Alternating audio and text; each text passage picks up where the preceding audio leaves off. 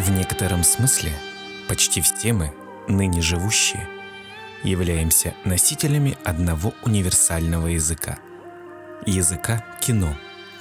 Каждому из нас этот язык был подарен естественным образом. Мы впитывали его, не задумываясь. Да, в нем есть свои диалекты, наречия, особенности, различия, но наше восприятие кино сегодня обусловлено тем богатым и отчасти неосознанным опытом его массивного потребления с самого детства. Это нас всех объединяет. Но такой доступный синтаксис кино, то есть ясная координация и соединение изображений в бесшовное, как бы текущее само собой киноповествование, каким оно нам сейчас представляется, сформировалось не сразу. Первые кинематографисты снимали сцены так, как будто зритель их видел из портера в театре. Тогда это казалось очевидным, то есть ставили камеру, имитируя театральный взгляд. Актеры играли как в театре, и считалось, что крупный план будет сбивать с толку зрителей, которые могут запутаться в том, что происходит, если нарушить привычный им ракурс театрального угла зрения. Но менялось все быстро – Эксперимент и кинематограф – это слова почти синонимы. Поэтому, продолжая разговор о ранней теории кино, важно помнить, каким еще подвижным и сырым был материал этого новорожденного искусства. Оно только еще отделялось от театра, литературы, от фотографии живописи, от музыки, и от каждого из этих искусств кино выбирало необходимые элементы, трансформируя их в собственный язык, такой очевидный и всепроникающий сегодня. Привет, это «Теория кино», подкаст о теории фильмов, метафизике экрана и философских аспектах кинематографа. К слову об очевидности. Кому сейчас неизвестен термин «фотогеничность»? Ты очень фотогеничный – Какое фотогеничное место порой говорим мы сейчас, подмечая какую-то особенную красоту или атмосферу. Красоту, достойную камеры, атмосферы, как в кино. Это слово фотогения или фотогеничность. Употребление было введено героем сегодняшнего эпизода Луи Делюк, французский теоретик кино, соратник Жермен Дюлак, о котором мы уже говорили – и Жана Эпштейна, о котором мы поговорим позже. Одна из ключевых фигур французского кино 20-х годов 20 века. Его основная книга по теории кино так и называется «Фотогения». Луи Делюк именно в этом термине выкристаллизовал особенность кино как искусства. О том, в чем же суть его размышлений, мы поговорим в сегодняшнем выпуске.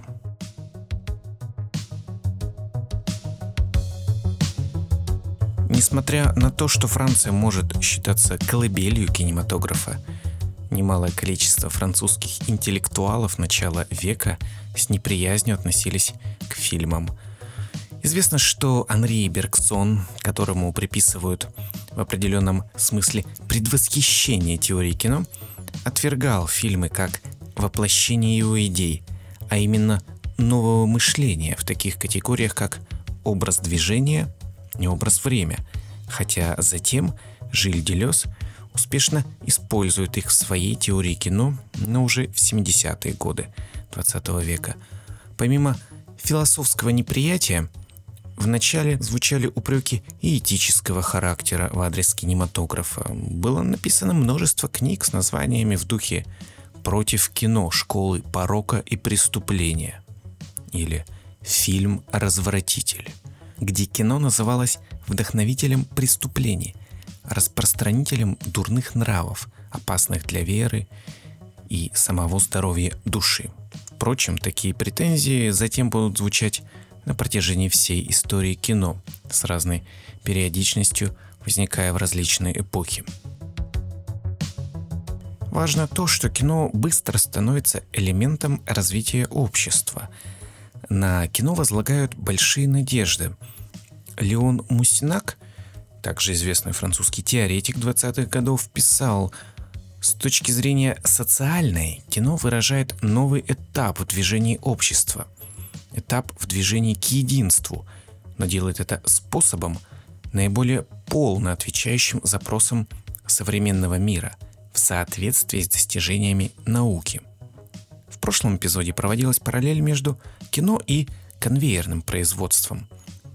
По мнению Мусинака, сила кинематографа как раз находится в непосредственной связи с его промышленной основой, являющейся сродни духу коллективизма. Он указывал, что в условиях капитализма кино обречено по преимуществу оставаться промышленностью, но говорил, что в искусство оно может превратиться лишь в результате социальной революции. Очарованность магии преобразования общества, заключенной в кинематографе, сформулировал известный кинокритик Хуан Аруа – он писал, что кино является самым высоким и могущественным средством выражения нашей эпохи. Эпохи машины и коллективизма, поэзии машины на экране. Кино, воплощая видение некой коллективной души человека и человечества, как считал Руа, позволяет всем, всему обществу приблизиться к социальной утопии. Утопические проекты, связанные с кинематографом, как мы помним, были характерны для размышлений и Вачела Линция, и Ричотто Кануда. Вообще дух революции, глобального переустройства мира – это, конечно, черта той эпохи. И Луи Делюк в этом смысле также является выразителем духа времени. Ведь именно киноимпрессионисты под руководством Луи Делюка во Франции подняли бунт против коммерческого кинематографа, бездумно копирующего произведения театра и литературы в целях извлечения прибыли. Сам Луи Делюк, можно сказать, не считал себя теоретиком. Указывается, что он даже писал о себе в третьем лице в таком духе – Кое-кто охотно утверждает, что он теоретик. Теоретик чего? Кино не имеет своих законов. Оно связано с нашей общей культурой или блестящим ее отсутствием. Его постоянные изменения питаются уроками романа, музыки, живописи и драматического искусства. Вероятно так.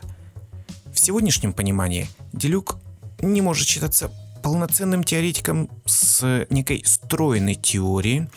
Он скорее эссеист, практик, размышляющий о кино. Но эта черта характерна для многих, кого связывают с ранним этапом теории кино, особенно во Франции. Кевин Макдональд в книге «Теория фильмов» указывает, что большая часть ранней теории кино писалась в бессистемной манере – в качестве расширения новых форм кинокритики. Это были своеобразные дебаты между разными кинематографистами, между увлеченными энтузиастами. Писались различные художественные киноманифесты, вспомним Ричотто Кануда, его манифест седьмого искусства. То есть на этом этапе это еще не продукт университетских исследований или какого-то культурологического научного анализа. Это было выражение чистой синефилии – растущей страсти к кино и к его пониманию. Что ж, Делюк не считает себя теоретиком. Более того, будучи интеллектуалом во Франции в начале 20 века, он поначалу попросту его ненавидит. Его первые увлечения – театр и литература. Он пишет пьесы, романы. Но, как это порой бывает, один конкретный фильм меняет все – для Делюка это было вероломство. Так назывался фильм, который потряс, шокировал и изменил представление о кино для Луи Делюка. Верломство. Режиссера Сесилия Демиля. В свое время, а это 1915 год, фильм поражал своей сильной изобразительной манерой – на экране появлялись очень богато обставленные интерьеры, помпезные интерьеры, эффектное освещение указывается в сродни манере Рембранта, умелое использование монтажных приемов, необычный, притягательный, экзотический герой, монгольский принц. Вообще, к слову, для творчества Сесилия Блаунта де Миля, который успешно трудился в Голливуде до конца 50-х, будет в целом характерен такой помпезный стиль, или еще как его порой в шутку называли, стиль поэта ванных комнат, так как почти в каждом его фильме показывались сцены в роскошных ванных апартаментах. Помимо прочего, он умело использовал рекламу и даже был пионером продакт-плейсмента в кино. То есть он просто вставлял точные адреса магазинов в свои фильмы, например, парфюмерных и мебельных фирм. Это, к слову, о коммерциализации в искусстве, против которого будет выступать затем Луи Делюк. Но в 1915 году вот эта вот помпезность, роскошность, даже какое-то изображение в духе Рембранта потрясли Луи Делюка. И с этого момента воззрение его переворачивается. Он превращается то, что называется фанатичным приверженцем кинематографа. Луи Жан Рене де Люк родился в семье аптекаря в небольшой французской деревне Кадуэн в 1890 году, 14 октября. В возрасте 13 лет он вместе с семьей переезжает в Париж. И там, спустя два года, когда ему было всего 15 лет, он уже становится постоянным гостем различных поэтических кафе, э, посещает э, бесконечно постановки в театрах – он даже выигрывает поэтические конкурсы, э, начинает писать комедии для театра Одион, одного из главных французских театров. Затем ведет критические рубрики для театральных изданий. Когда началась война, Первая мировая война, из-за слабого здоровья Луи Делюк не попал на фронт. Но в тот момент из-под его пера, под влиянием событий тех лет, выходят Э, весьма специфические романы, такие как «Господин из Берлина», памфлет на Вильгельма II, последнего императора Германии, и всех его шовинистических настроений, а также пацифистский роман «Война умерла». Во многих текстах Делюка в тот период вряд ли отыщется шовинистическая лихорадка, которая охватила официальную печать разных стран. С одной стороны, он был далек от политики, он был человек искусства, но он глубоко ненавидел войну. С 1915 года Луи Делюк увлекается кино, э, которым Ева Франсис, его жена и известная театральная актриса безуспешно пыталась заинтересовать Делюка еще до войны. «Я ненавидел кино. Ах, как я его ненавидел!» – писал он затем. «До войны я ходил туда только по принуждению, по неволе. А в те далекие времена мы не переносили ни того, ни другого. Одна-две ковбойские картины меня очаровали. Но я видел, к сожалению, слишком много плохих фильмов, чтобы относиться снисходительно и нежно к этой скучной механике. А вот состязания в борьбе кэч, матчи по танго, эксцентрики из Альгамбры, танцовщицы из Сигаль, русский балет Парсифали и Рубинштейн – все эти разнообразнейшие чудеса, которые собраны в Париже, их было довольно, чтобы доставить мне эстетическое наслаждение. Я, как и все, презирал кинематограф. Как и все презирал кинематограф, вот что он писал. Много месяцев спустя я снова пошел в кино. Произошло это от того, что в первые месяцы войны не было хороших спектаклей и совсем не было концертов. Там Чарли Чаплин привел меня в восхищение, но я еще сопротивлялся. Вероломство уничтожило все сомнения. Итак, Луи Люк влюбляется в кино.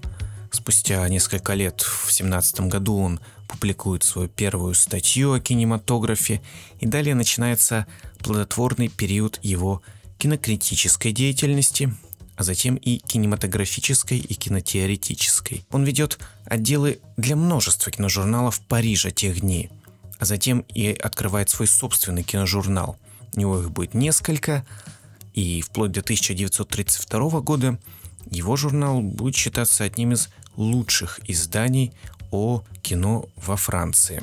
В 1918 году Делюк вместе с Жермен Дюлак познакомились они благодаря опять же, жене э, Луиди Люка и Франсис, они создают фильм «Испанский праздник». О нем уже шла речь в предыдущем эпизоде. Основа сценария, Сценарий писал Делюк. Не совсем интрига, да, она там присутствует, есть мелодраматическая завязка, но то, что заинтересовало Делюка при создании фильма, то, что ему показалось наиболее важным, это атмосфера, детали, визуальная сторона произведения. Тут Делюк предпринимает попытку проникнуть в мир поэтической субъективности, в которой удивительным образом соединяется прошлое и настоящее. Прямо перед глазами мелькают картины прошлого и настоящего. Мелькают картины воспоминания и реальности. Жорж Садуль считает, что Луи Делюк, объединившись с Жермен Дюлак, в этом сценарии для фильма «Испанский праздник» э, сделал больше, чем своими критическими или теоретическими статьями. Почему?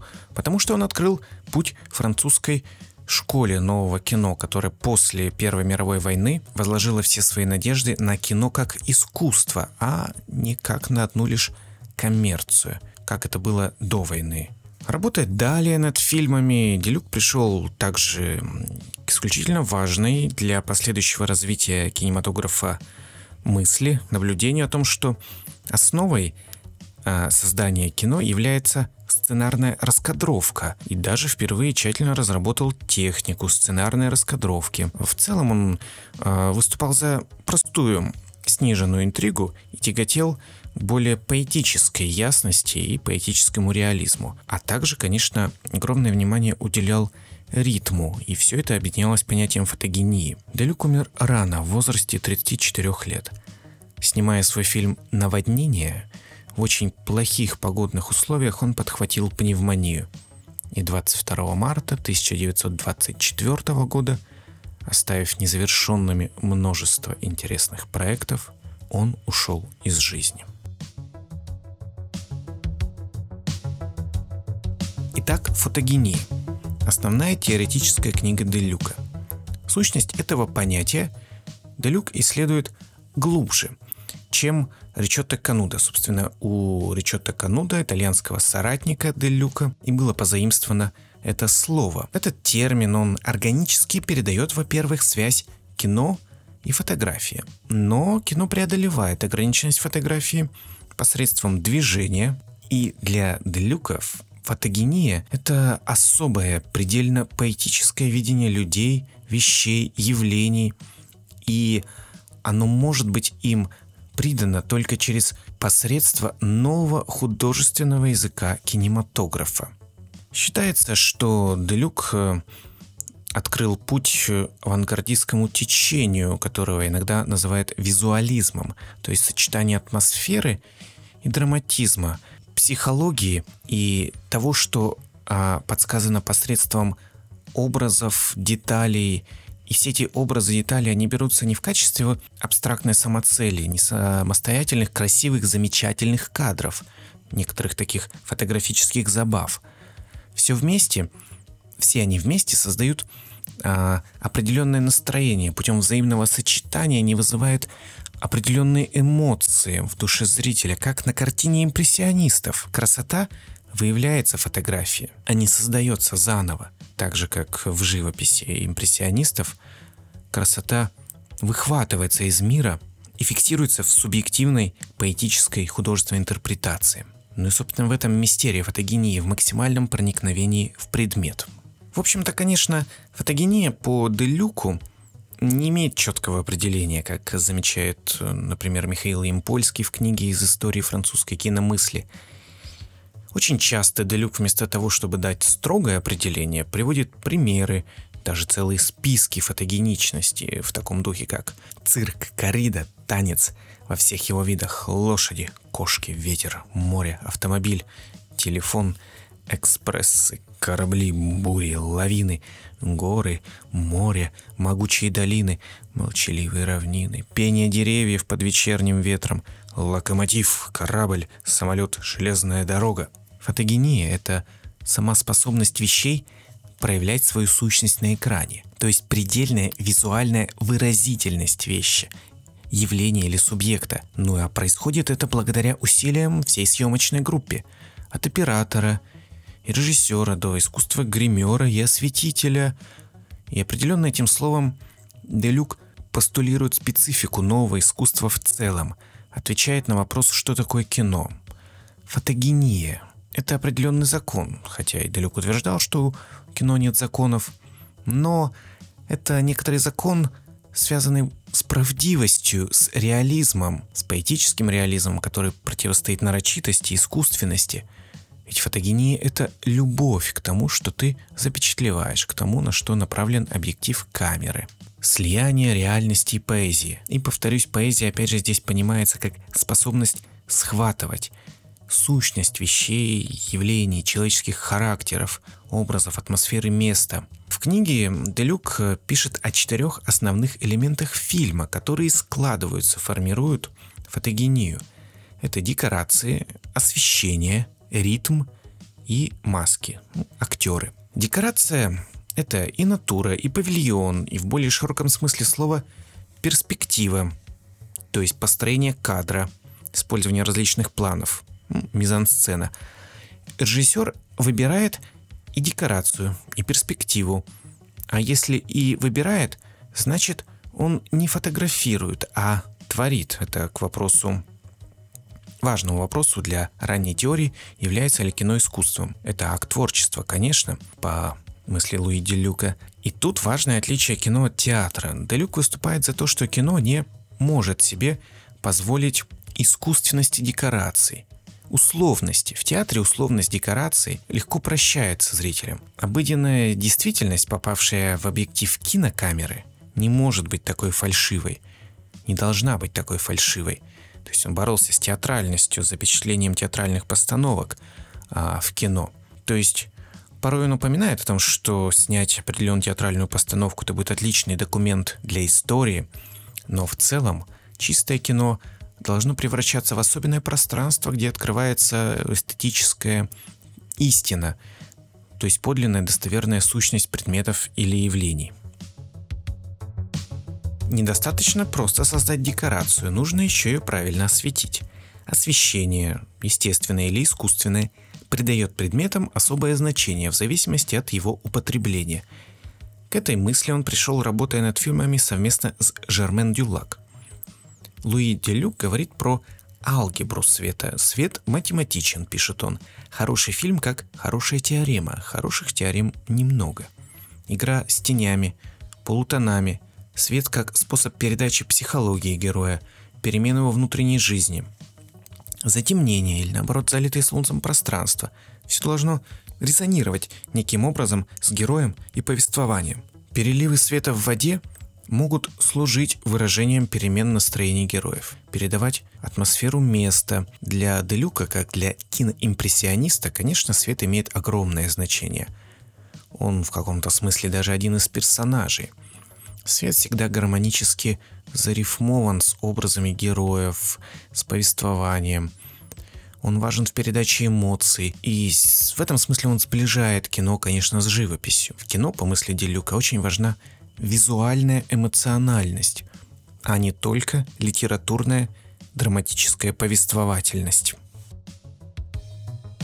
Далее ритм.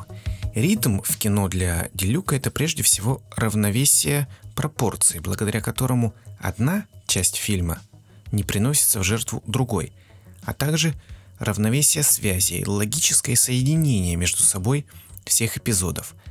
А ритм позволяет достигать в кино неожиданных сближений, когда чередуются различные кадры, противоположные кадры в целях противопоставления или сравнения, как, например, в его собственном фильме «Танец двух влюбленных» а, рифмуется с сценой жестокой драки. Возможность чередовать различные изображения, позднее писал Делюк в книге уже кинодрамы, позволяет кино одновременно показывать очень разные сцены.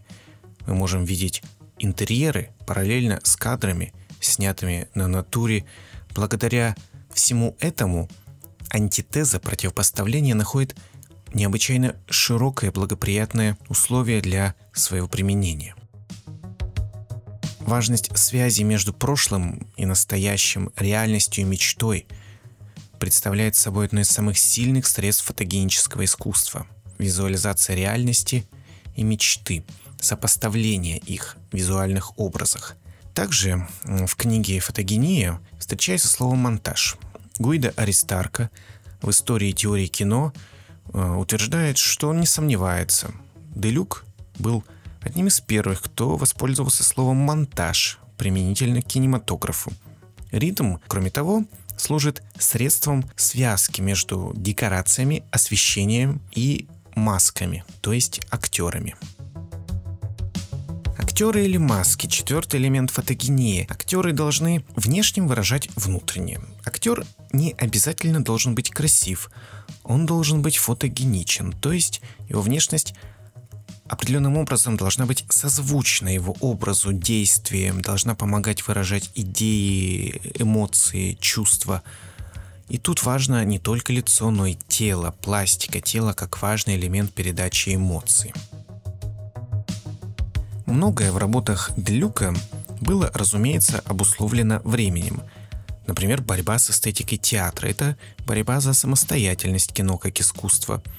Или очень сильное поэтическое понимание кинематографа как фотогении. Это, конечно, противостояние с коммерческим началом в кино, которое сильно уже доминировало в массе голливудских картин. То есть стремление придать статус кинематографу как чистому искусству, а не только как коммерческому инструменту. Вообще отношение американского кино и французской киномысли также любопытно. С одной стороны, Голливуд казался более современным, пропитанным технологическим духом современности. Луи Делюк и другие э, кинотеоретики, кинокритики того периода восхищались голливудскими картинами, несомненно.